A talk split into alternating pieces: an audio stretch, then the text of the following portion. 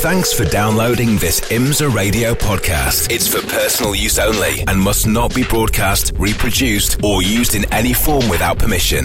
Tell your friends they can get their own copy by visiting imsaradio.com or search for IMSA Radio wherever they get their podcasts. Well, if you are just joining us, the news from the first couple of hours is that uh, the number 25 BMW had to go behind the wall with a hybrid warning. Nick Yelloly was behind the wheel at the time, went into the HV, the high voltage recovery area, and that is a specific place on the track just before the pit lane entry where you can park out of harm's way and try and resolve the issue.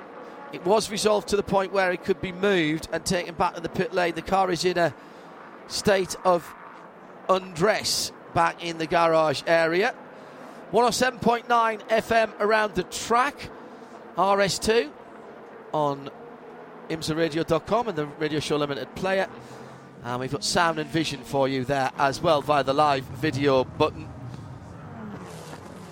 Our world feed available to you, and welcome to all of our syndicated TV networks around the world as well. Let's pick up some pit reports again.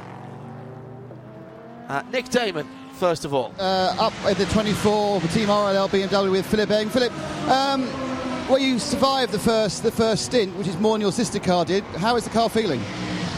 Car is feeling good so far. Um, everything is going according to plan. It was such a great honor to do the start. First official start of our new car um, at the biggest race of the year.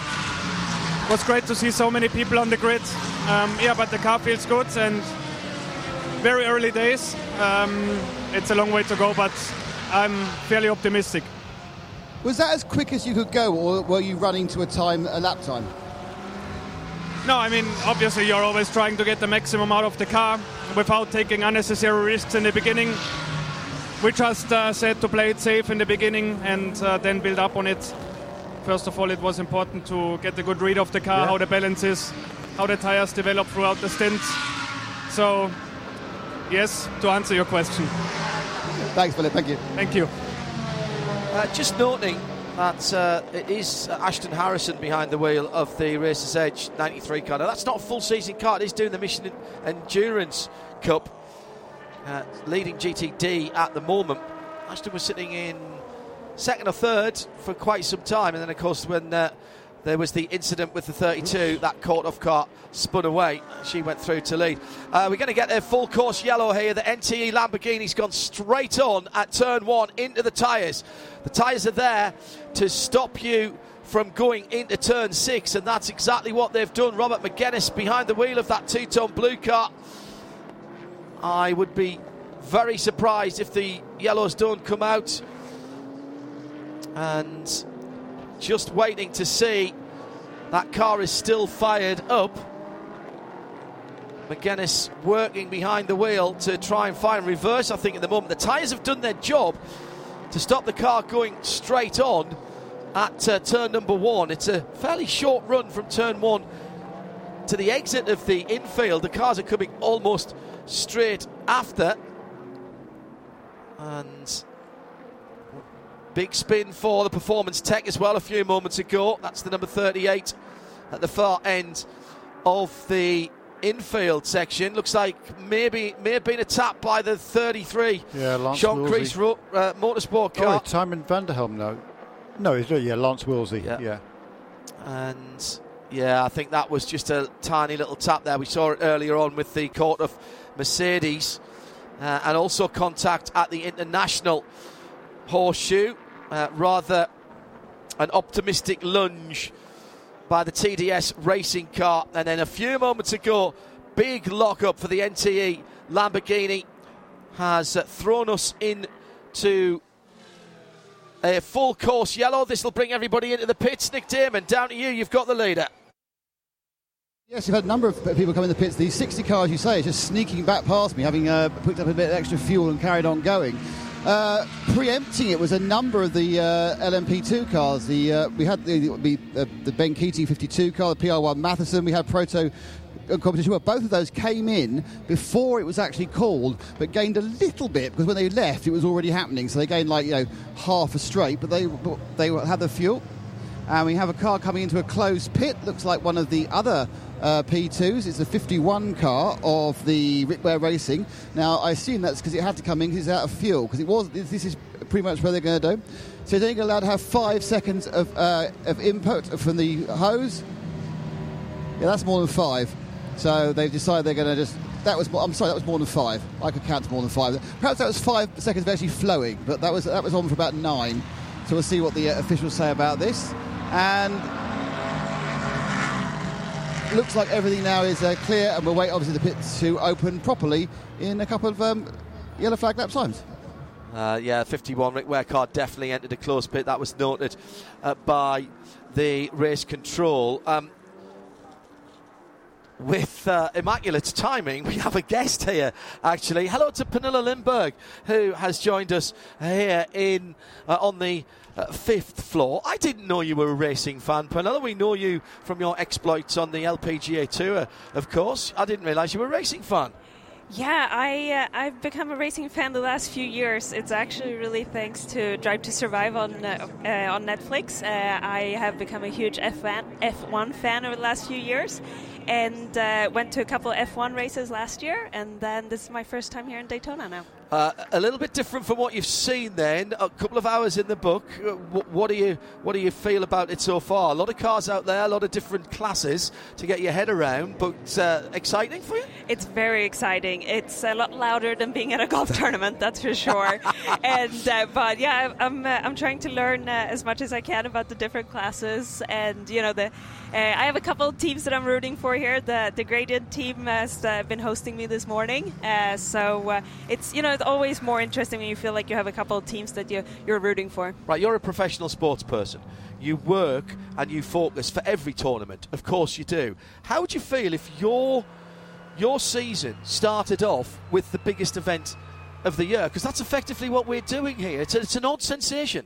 Yeah, I uh, I would say I would probably be um, extra nervous, a bit more scared, because uh, it's it's nice to have a, a couple smaller warm up events. But you know, uh, when you're a professional athlete, whenever they tell you, I mean, in a racing, uh, tell you to go, or on a golf course, tell you to tee off, uh, whenever we get the chance, we're we're ready to go. Uh, it doesn't matter, you know, if it's a bigger event or a small event. Now we know you from golf, but when I found out you were coming up, I did do a little bit of research, and you used to be a bit of a speed demon because you were a skier in your earlier sporting life. You've done your research exactly. I grew up in the northern part of Sweden, so uh, uh, golf uh, was something we did in the summer, and then uh, skiing was the, the perfect thing to do in the winter. So yeah, I used to throw myself uh, down the ski slope at you know probably 75, 80 miles per hour, which this is still more scary to be in these cars. well, okay, so coming from that area of the world, no thought to do any uh, rallying or motorsport because th- there's a lot of similarities between skiing and rallying, setting yourself up for the turns, looking further ahead.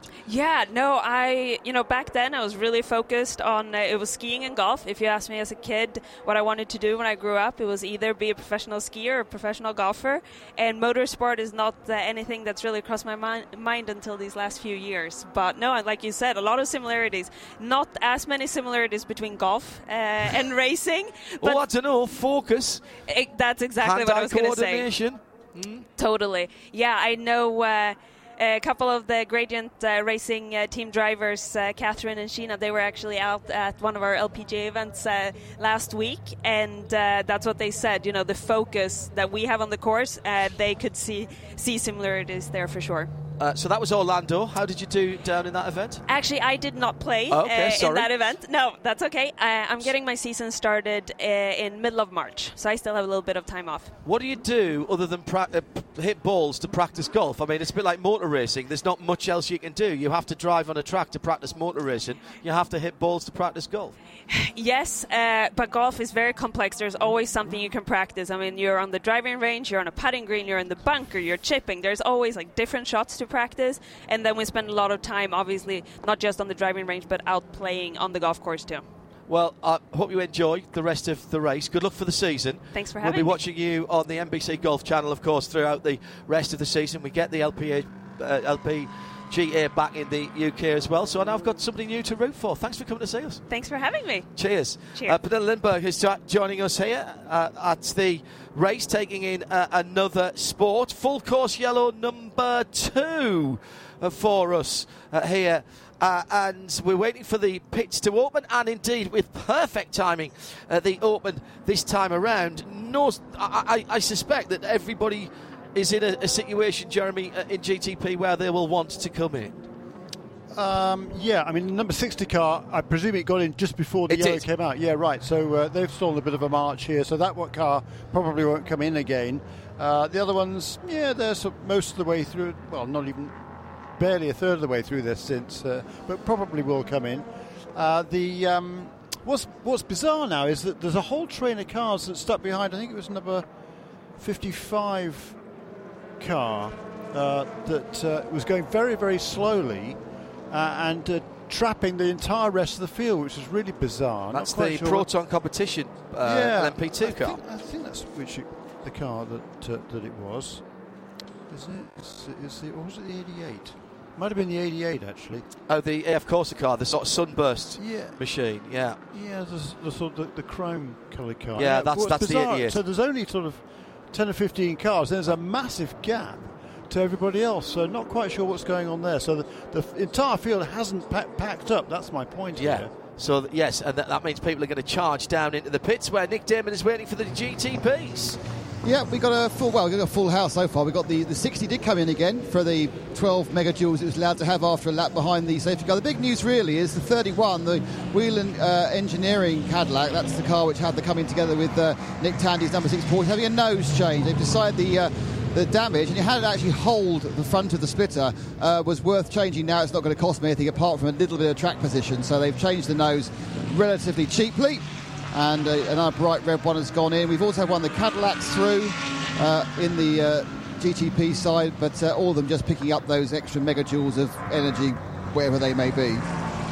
And then Joe, he has a whole plethora of LMP3s. I have LMP3 and LMP2s. However, I am in LMP3 land. Just been with the leading team. It's the number 74, the Ranch Resort Riley. That car came in and only took on fuel. I'm now at Sean Creech, and it looks like everybody's doing the same. We almost had it coming together with a couple of prototypes further down towards pit out, but right now everybody just choosing to take on fuel during this yellow. Very quick pit stops by everybody. Ah, red light at the end of pit lane. But see that, that that's what Jeremy was talking about because the there was such a, a big gap. Uh, we did have a red light at the end of the pit lane, and that's really helped the Andretti Autosport car, Joe, at your end of things, because all of the cars that it's just joined alongside should have already been gone. Yeah, that really, really hurt a lot of people there because it didn't really matter how quick your pit stop was on the apron. You got held at pit out, so everybody, I think, has gone out the way they came in. Thanks, Joe. That was just really weird, though. It was. I mean, normally we don't open the pits until everybody is packed up behind the safety car. Well, they weren't there, so that's created a fair bit of confusion down, down there, particularly at that pit exit, with it them being closed with the sort of second string of cars. So, that, bit weird, but anyhow, it, I'm sure it'll all sort itself out. The number 60 car did come in for, for a very quick splash of fuel, very quick splash of fuel, uh, and so as, as, as therefore leapfrog from fourth, where it was, into the lead again. Uh, number 02 and number 24 car, they were both a lap down to the other the other GTP car, so they did not make a pit stop. And before we go back to green, therefore, they will be between the safety car and the race leader.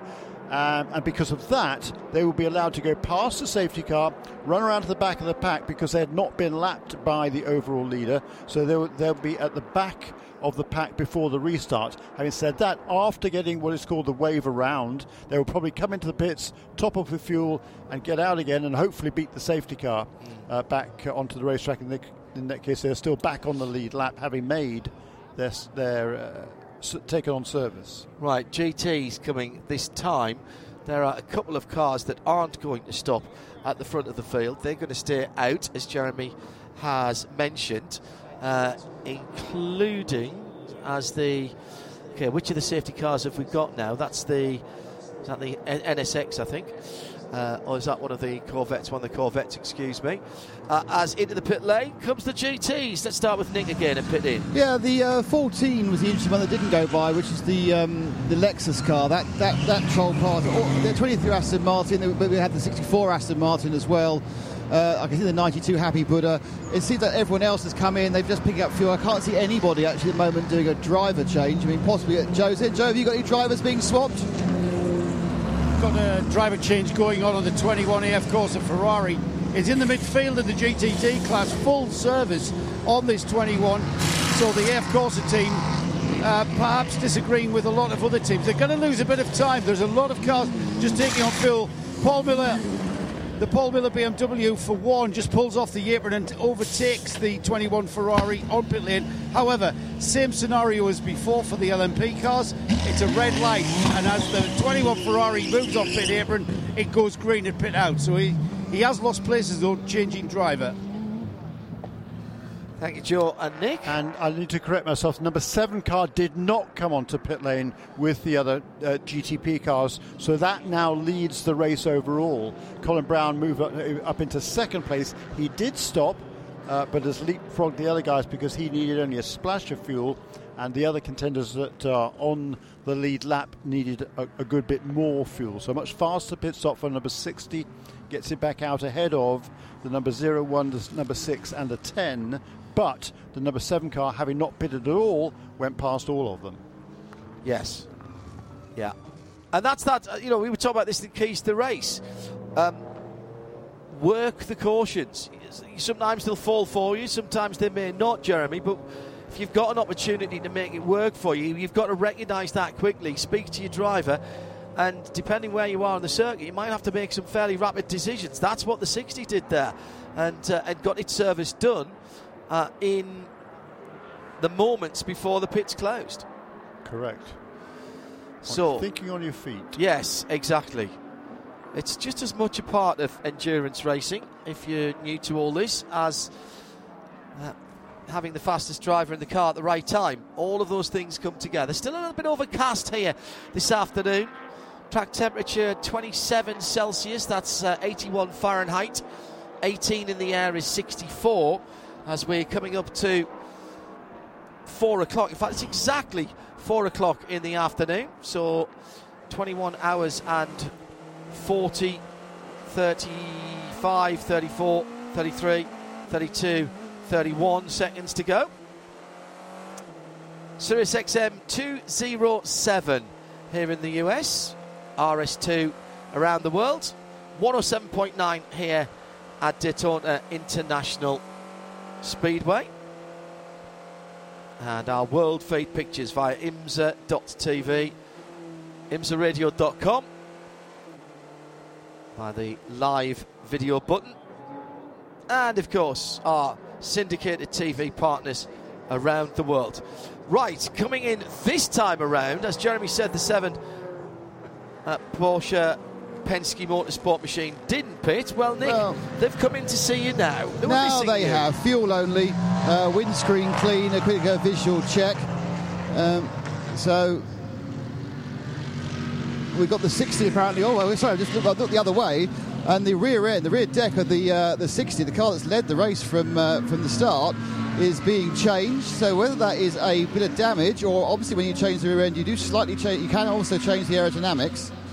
So they're also putting a bit of fluid in there as well. But I'm actually standing right by the 24 pit for the BMW. That's going to come in a minute because they've they've managed to get their lap back, haven't they? They're just sort of sprinting around the. Uh, the uh, start finish straight, and they're going to basically uh, get their lap back. I don't think this is sinister, but still the 60's not moving. Um, yeah, Shea, what's going on your end?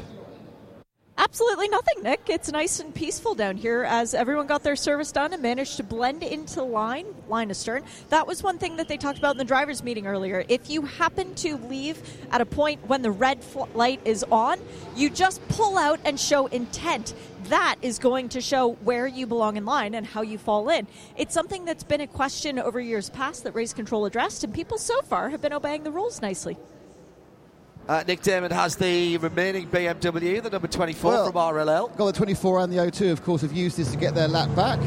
The 24 getting a fuel, uh, fuel, fuel, a full fill of fuel, which is hard to say slowly, let alone quickly. Uh, and away he goes on uh, electrical power. So that this one's worked very well for BMW. So the 24 car now just playing itself in. Um, obviously, the 25 car still behind the wall with that uh, hybrid change. Nick, if you could get down to the Shank Racing pit, the, the MSR Acura, see if you can have a quick look at the tail end that they took off. It includes the rear wing. And there looked to be, it's got out the back actually, there looks to be a little bit of scuffage on one side, as if that car's rubbed the wall. I presume it's the right hand side. Yes, it is the right hand side. Uh, our intrepid camera people have got that uh, now, and they're working on it. It says accurate on the uh, right hand pillar of that. It's at the uh, the back of the uh, easy ups in the pit lane, and.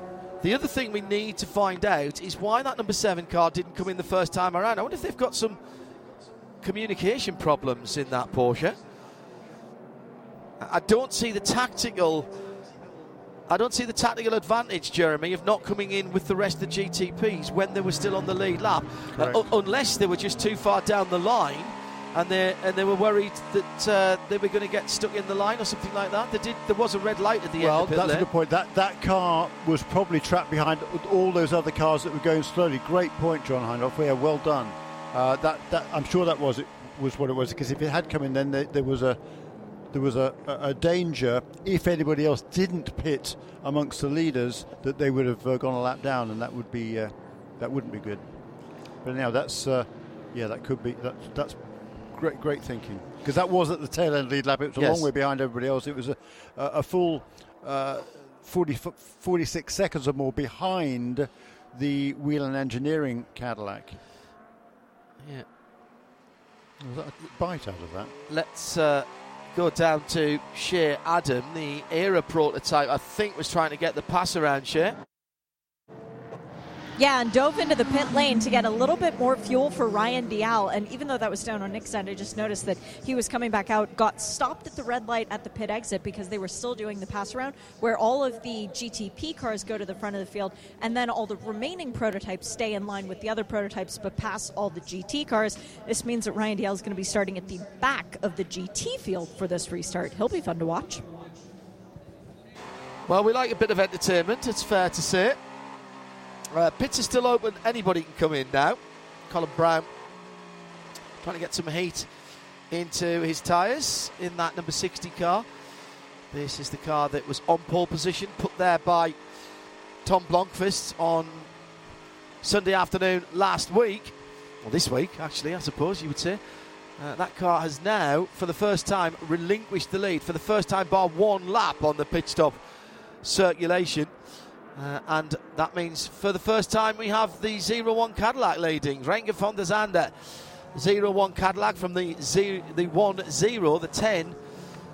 That is the Konica Minolta WTR Andretti racing car. Louis Delétraz behind the wheel there. This is all behind the safety car. 31 Cadillac of Jack Aitken is the Whelen car, red fronted car with the Cadillac Racing rear end. Second of the. Oh, I missed out the six Porsche in third. Sorry, that's Mathieu Jaminet. That's the one with the white stripes. Seven Porsche is in fifth for Matt Campbell, the affable Aussie. Colin Braun in sixth place now in the pole sitting car. Richard Westbrook in the O2, the blue fronted Cadillac racing car, and Augusto Farfus for BMW in the remaining BMW M Hybrid V8. If you weren't with us earlier on, the 25 car had to be pulled into the safe area with a hybrid problem. The car is being looked at in the pits as we go back to green with 21 hours, 34 minutes, and 2 1 8, 34 minutes exactly to go now. And it's the yellow fronted Cadillac of Renger van der Zande that leads the cars through into the infield for their 80th time and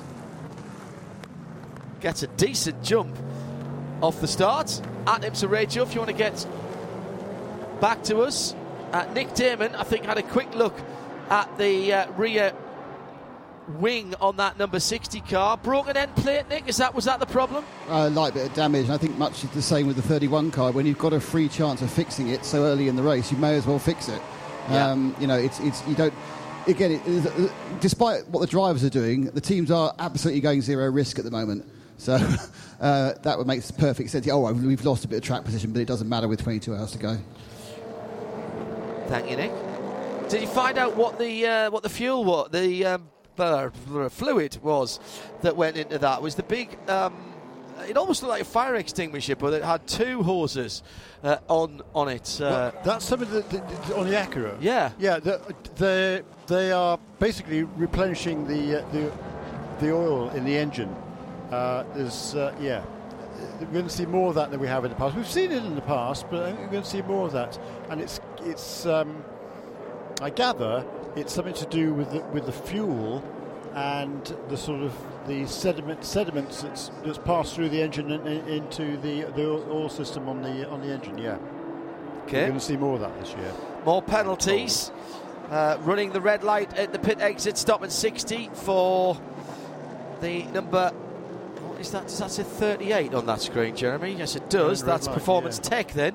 34 will also take a penalty, and that is uh, 34 car pit lane speed violation for that car.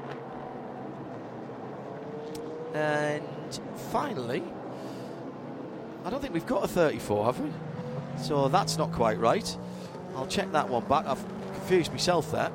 Um, 87 we certainly do have, uh, and that is the Fast MB. Uh, and they prop- improperly served their emergency service obligation, so that'll be a stop plus 10. I'll get back to you when I see another car come through because somebody's obviously had a pit lane speed violation, but it, it isn't the 34. And by the way, they, that, those two cars I've just mentioned, the 38 and the 87, have just come along. The Performance Tech and Fast MG, they have, they are already serving or have served their penalty. The stop plus 60 is going on right now at the penalty box at pit out. Yeah, that's costly for the uh, Performance Tech team. That's disappointing for them. They were uh, a lap down to the leaders as a result of those two earlier spins during that last They're gonna lose They've another lap shuffling around positions on the GTP cars since the restart. The number 60 car has made up a couple of positions. Number 7 car has lost a couple. That's Maddie Campbell, number 7 Porsche. There's three, three cars heading absolutely nose to tail, or even side by side into turn one in the order 10, 6, and 60. Are they going to come out in that order? Yeah, just about. Possibly. Can we just remind everybody, please? I mean, it's great, we're loving it, but let's remind everybody that we have 21 and a half hours still to go here. Decent battle in GTD Pro as well for the lead of the class, the Chevy Corvette. Uh, leading the class with Jordan Taylor on board, having a cracking battle with Jack Hawksworth in the GTD Pro Lexus number 14. So he's just made that pass because at the restart, the uh, the Lexus of Jack Hawksworth just ahead of Jordan Taylor. So they've uh, exchanged positions. Uh, uh, and just behind them, Frankie Montecalvo in the other Vasser Sullivan Lexus, car number 12. He's just got past Ashton Harrison for the lead in GTD. Those cars are all, well, and now again, we're back to, to nose to tail in GTD. Pro or non-pro. So the two pro cars out in front, Jordan Taylor and Jack Hawksworth, number three and 14. Then the two non-pro cars, Frankie Montecalvo and Ashton Harrison. Harrison's done a really nice job at that uh, uh, number th- 93 car. And then the pro car, David Pittard, the Heart of Racing Team Aston Martin car number 23.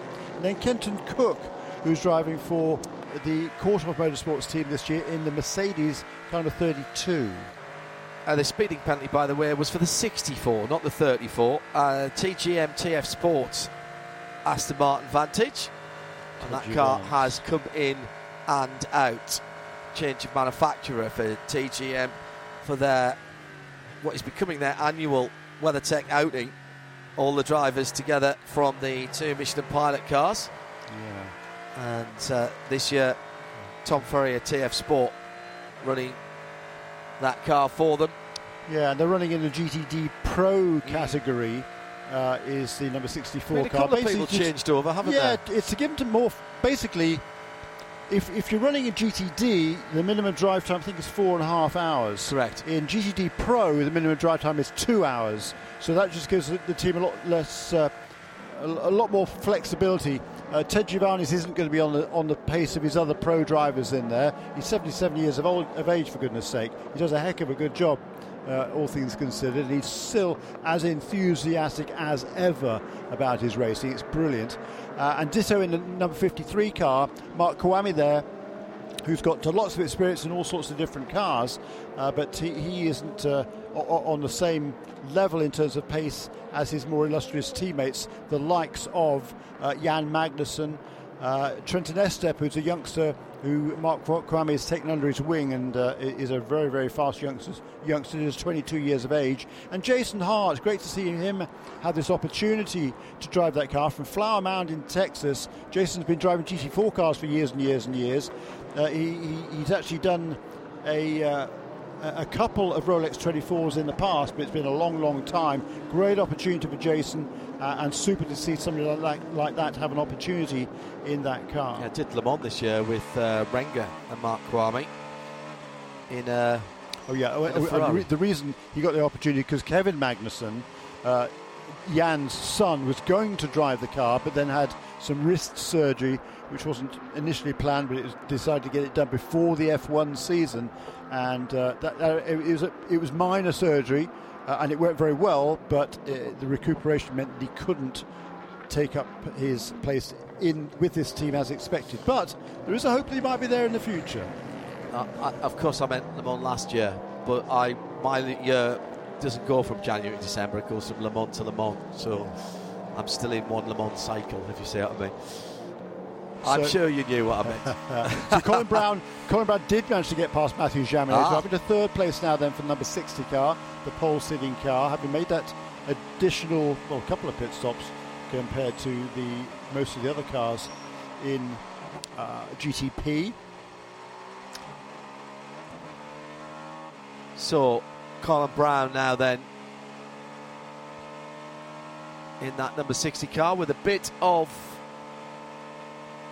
clear track ahead. How far up the road is the Louis Delétraz? Next not far at all. What, for half a second. So no, there he is. Yeah, half a dozen car lengths. So just coming across the tri-oval mm. now, and they're already in traffic. And the leader, in fact, is only just ahead yeah, as well is. by another three. T- in fact, they're not even that. They're about a second apart, if that is to go through turn one. The yellow-fronted Cadillac then leads as uh, Ferrari number 62 comes out of the pits. That was serving a penalty for Risi uh, that was improper pit procedure, nothing more specific than that. Uh, and Matty Campbell in the Porsche number seven, now up into sixth place, having passed Richard Westbrook last time around. Yeah, uh, Porsche versus Cadillac. There, Cadillac, Acura, Acura, Porsche, Cadillac, Porsche, Cadillac, BMW. The remaining eight GTPs, nine seconds apart after the restart, and all on the lead lap.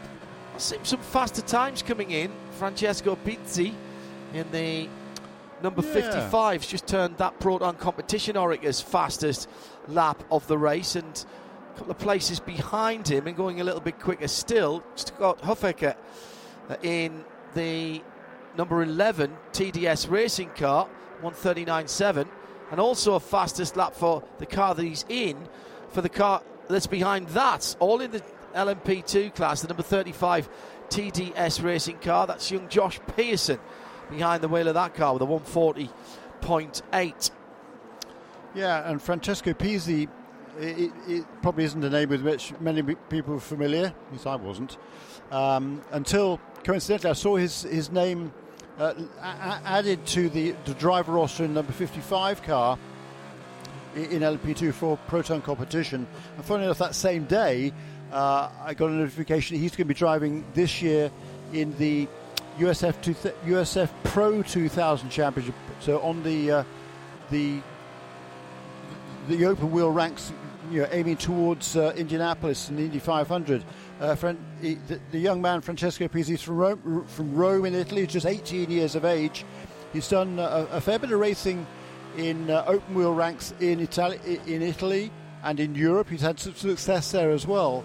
Uh, and he's given a good account of himself at the wheel of this guy, his first time in a prototype.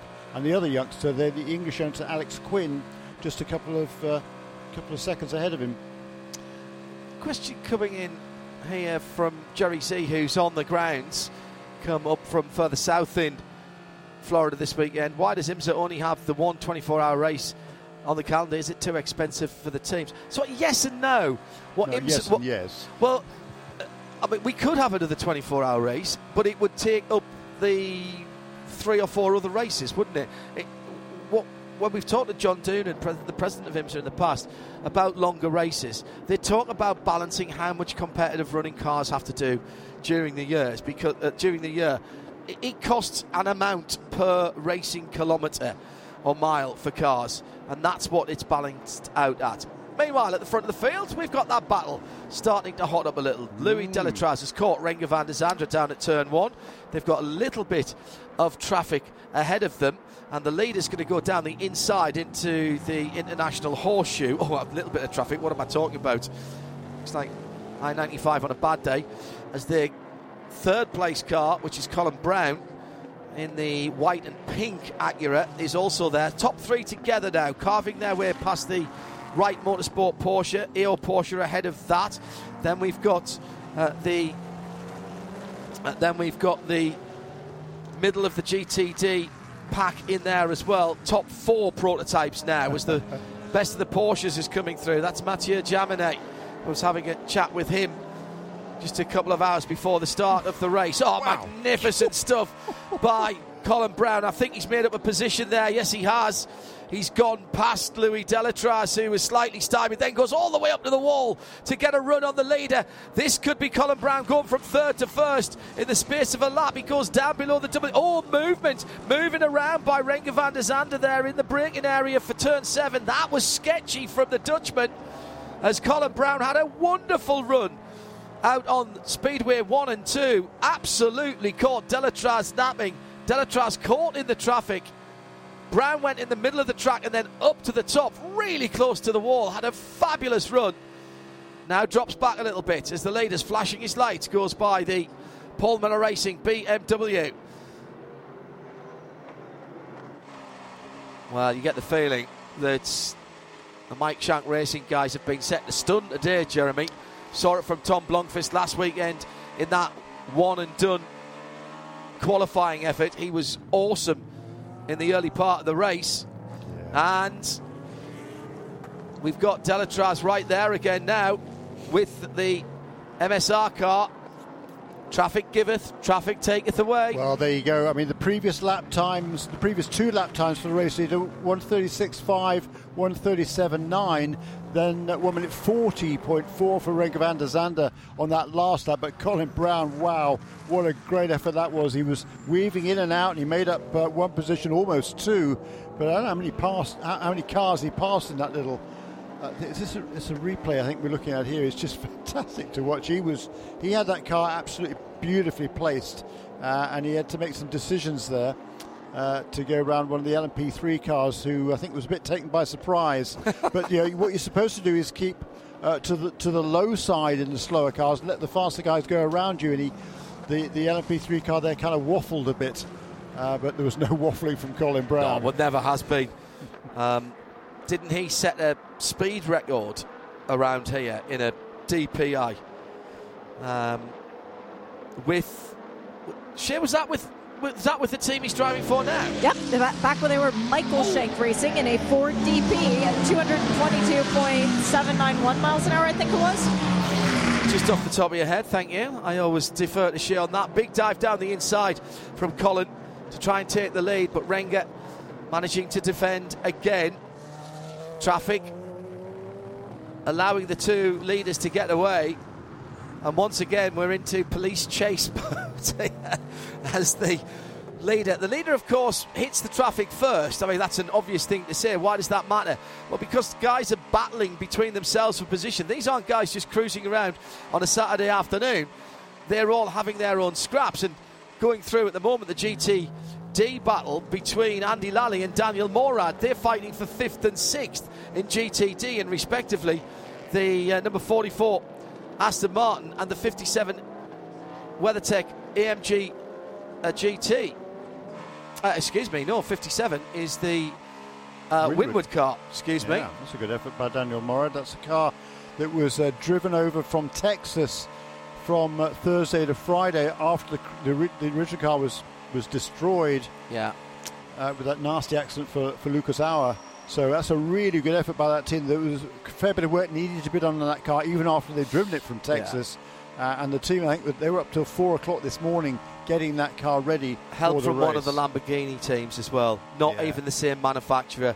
They turned out to help as well. Actually, the, that battle that they were going by, and in fact, Colin Braun was held up a little, bit was Brendan Iribe in the McLaren 720 and Cooper MacNeil. That was the, the WeatherTech car. Yeah, and I saw Bryce Ward delivering, hand delivering several cases of beer for that team uh, for them to consume after the race. Well, he probably hopes to consume it before it, but Whatever. I'm sure he said. But he was so grateful, and as he was telling us a little earlier I, on, so cool. I, I love the I love the family atmosphere that we've got here. Everything, look before the race, you know, here they know how much work had to go in there. It can happen to anybody, and so they were there. They were there with their comrades, effectively. Not even the same manufacturers, as I say.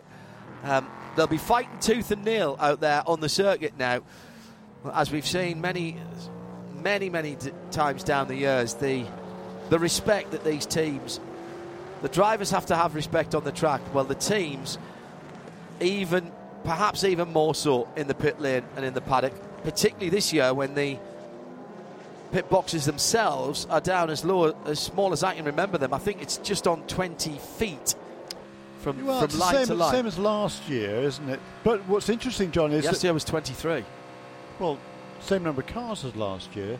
cars. Cars, uh, more cars than last year. No, We've 61. There were 61 last year. Okay. Uh, Well, cars are longer though, aren't they? Well, that's what I was just going to say. Well, the the, uh, the GTP cars, yes, they're they're almost two feet longer than the other cars, so they are a lot less manoeuvrable. Not you know the the other class, category cars are still pretty much the same. Well, they are the same uh, as before, uh, but uh, yeah, the prototype cars they're a lot less manoeuvrable on pit lane.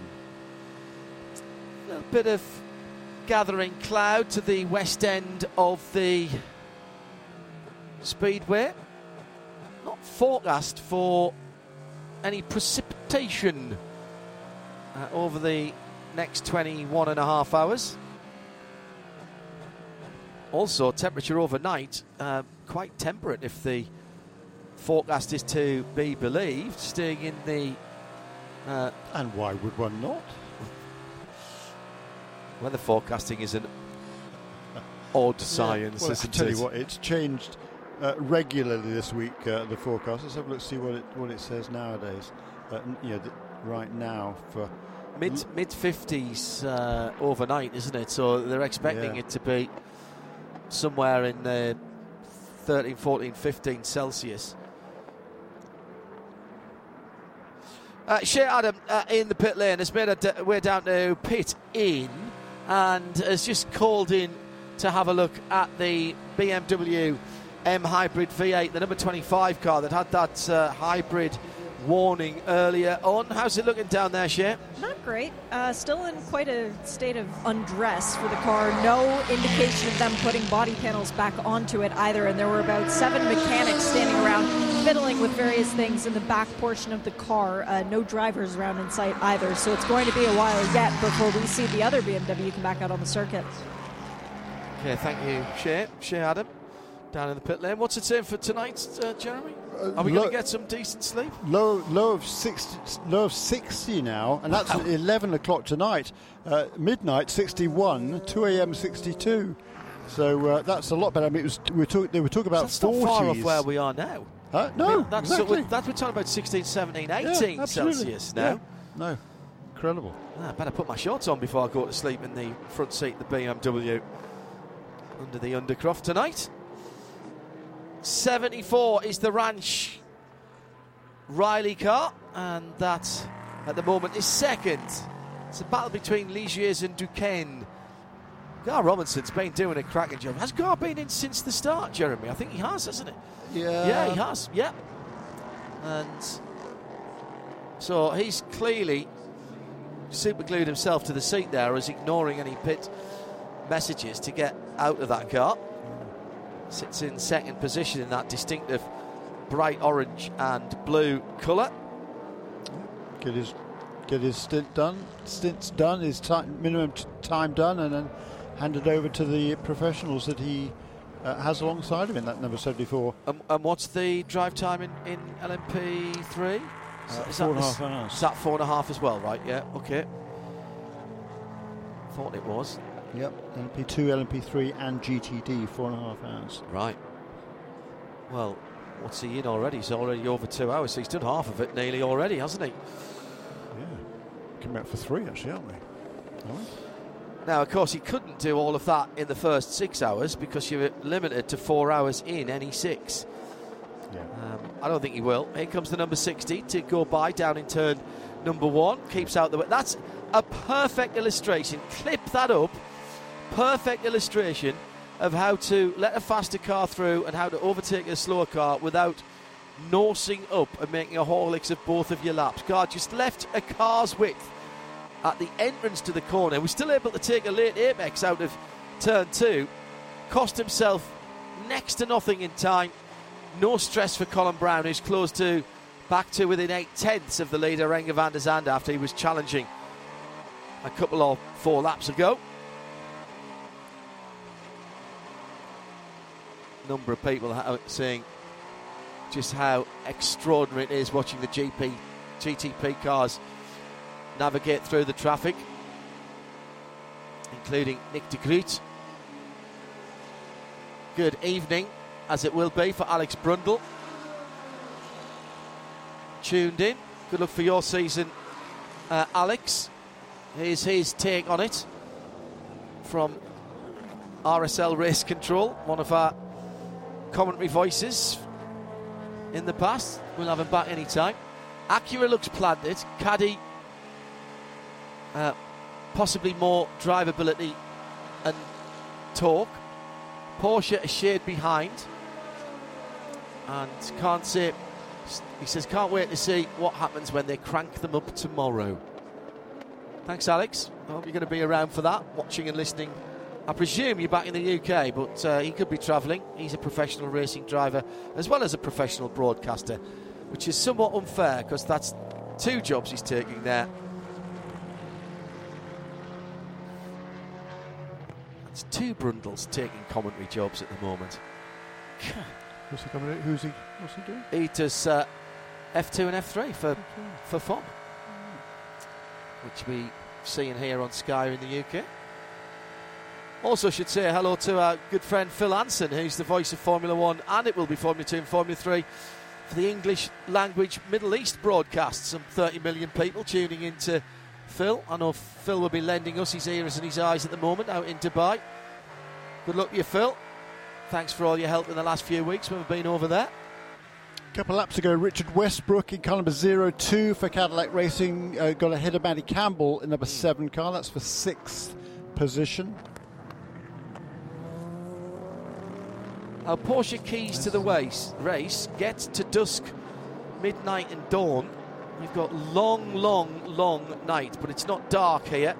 And a new leader in GTD standard, that's the green door panels, coming down to the International Well, it- Horseshoe. Yeah, the same order, Sorry, I think, West but those Horseshoe. two, they're, they're still very close together. So it's Frankie Montecalvo in car number 12 ahead of, ahead of Kenton Koch in number 32 Mercedes. And it's the battle for the lead in GTD, heading around turn six. And they are maybe a couple of three seconds ahead of Daniel Morad in the number 57 car for Windward Racing, up to third place then, Daniel. Uh, and he's pursued by Brendan Iribe, who's driving the Inception Racing McLaren. That's car number 70. Ashton Harrison next up in fifth position in the Racer's Edge with Wayne Taylor Racing and Andretti Autosport and everybody else under the sun. Number 93 Acura. She's got a train of cars behind her, actually. Yeah, Andy yeah. Lally in James, Andrea Caldarelli, Axcil Jefferies, Mark Miller, all in one long train. That's what we, that's what we uh, get used to in GTD. Uh, sunset tonight, officially 5.59 and 7.14 a.m. sunrise. So 13 hours 15 minutes. And when the moon comes up tonight, it'll be at 53%. It's a waxing gibbous moon this evening. That's unfortunate. Yeah. It's a bit cloudy tonight. Uh, we've also got a SpaceX launch, I think, as well during the race. Uh, we- there was there was one. there was a couple supposed to of be nights- one a couple of nights ago. overnight, but Was but I don't. The one at 4 a.m. in the morning, I'm not sure it happened. So I think it. But I think it did. I, I saw something somewhere. There was a, there was a launch couple, couple three days ago, but I wasn't sure when it was. uh, I did see something. Starlink. Um, that said there might be one during the race. Maybe uh, we've got our dates wrong. So that battle that Jeremy said with the Korthoff car, well, that's right there now.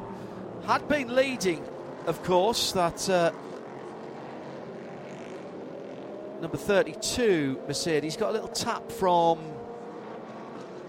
people to Rani in the 31 car, didn't it? And spun him at the western end of the infield.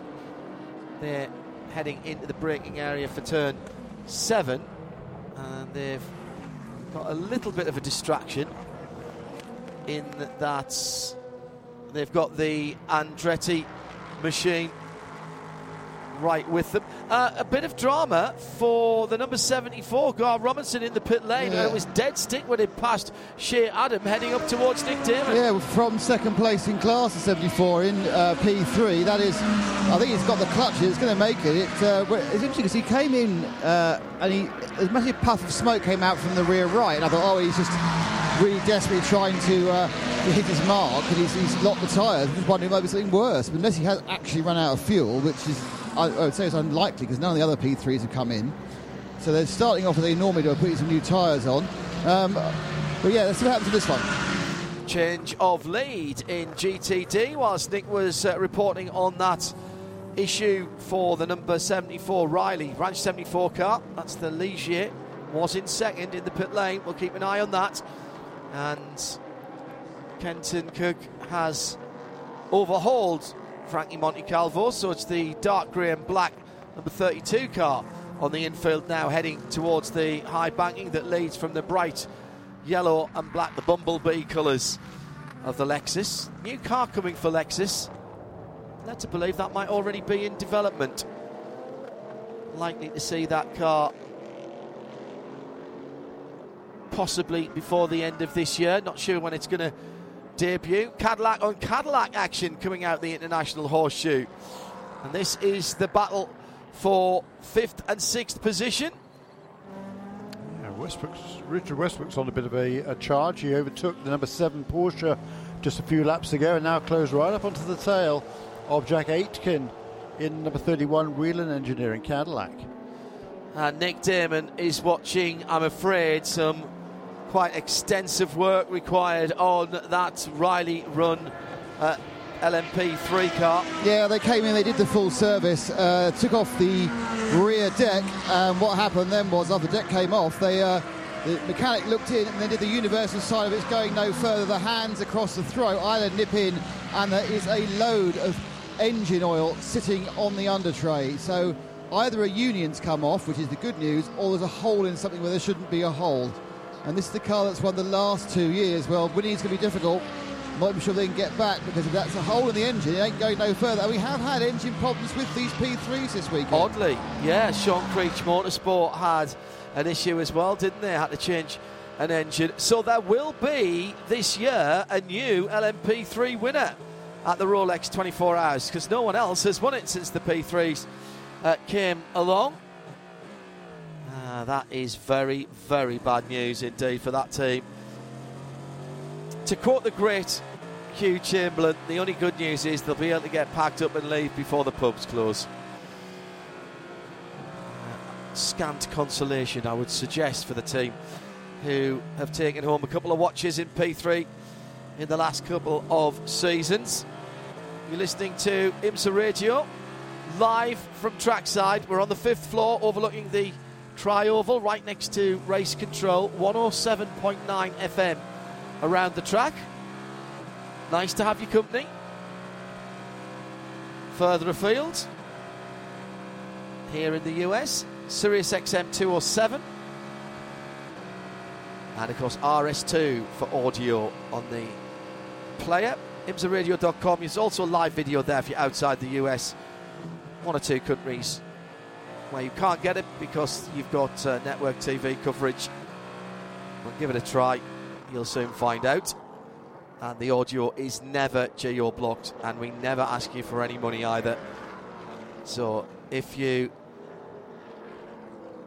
are outside the US and uh, somebody's asking you for money for it, please don't pay it. Go to imsa.tv or IMSA Radio and pick up the feed. Here in the States, of course, Leigh Diffey leading an extensive and experienced team of 14 broadcasters to cover this for NBC this weekend. Our TV partners again here in the US for the 2023 IMSA season.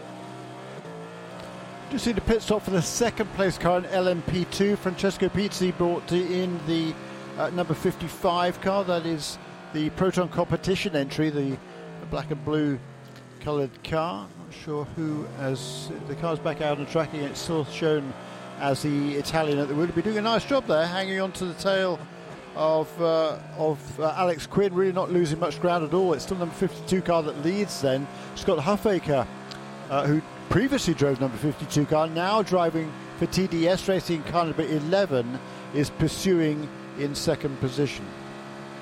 Uh, fuel only in that pit stop that we are talking about. No driver change, no tyres. Fuel Easy. only. Yeah, for PT. At IMSA Radio, if you want to get in touch with us, coming round to another racing hour completed, down to 21 hours. Let's get this in before we start another pit stop cycle. Uh, Alex Quinn leading LMP, second in LMP2, has just put, check that again, Scott Huffaker second in LMP two has just put in that car's fastest lap of the race. That car being the TDS racing car, 139.708. He's second in that class to Alex Quinn. Josh Pearson third for the number 35, and that is the fastest lap of the race in LMP2, Jeremy tells me. Renger van der Zande leads Colin Brown by now 2.2 seconds. Cadillac versus Acura. And the bad news in the P GTP category is we've lost the 25 BMW has uh, had hybrid problems and most recently another casualty with, uh, we think, an engine problem, oil coming out of where it shouldn't alter for the car that was second, the number 74 Ranch Resorts Riley. That leaves in LMP3 now Matt Bell leading for AWA. It's Matthew Bell, UK Matthew Bell from the northeast of England originally. In second, the number 85, Tijmen van der Helm, driven JDC Miller Motorsports bright yellow car. That's the car with my other car is a Porsche on the side, isn't it? And which is a little in joke because they're waiting for their 963 customer car. Uh, 33 is in third position. Anybody's ever ordered a new car knows that you know it's one of those things. You just wait for it. 33 in third is the Sean Creech Motorsport car. Three GTD Pros at the front of the GTD field. Corvette with Jordan Taylor by just three quarters of a second from Frankie Montecalvo in second. Sorry, from Jack Hawksworth in second. And David Pittard in third. It's about another second and a half back. Second back now. So 314 and 23. Three different manufacturers there. Chevy Corvette C8R Lexus RCF GT3 and Aston Martin Vantage GT. The new Corvette GT3 car, the purpose-built GT3 car. Remember, this car here is the the GTLM car, which was engineered to LMP3 GT3 pace. Sorry, and that car was revealed this week to uh, some applause and aplomb. It's uh, been very well received indeed in GTD itself. Kenton Koch by three seconds in the Korthoff Mercedes from Daniel Morad.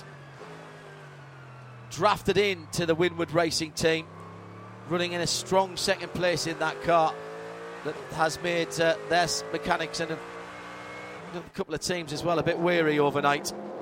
Completely rebuilt into a new shell that car. Frankie Montecalvo in the GTD Lexus Number 12 in third position. Mercedes, Mercedes, Lexus. And the McLaren, actually, we should mention Brendan Iribe doing a pretty good job there in that uh, number 70 car. This is the uh, Inception racing machine that he sh- shares with uh, Frederik Schandorff, Ollie Milroy, with a new new old helmet design. Actually, he's gone back to an old helmet design, but it is a new helmet. And Mar- Marvin Kirchhöfer in that car, sitting in fourth position. Brendan will be pleased with that. His lap times have been pretty steady as well, around about the uh, mid to high 148. Holds on to fourth position in that category. And that is your VP Racing Fuels update. VP and Stay Frosty, the official coolant of the IMSA Championships. More details at the VP website.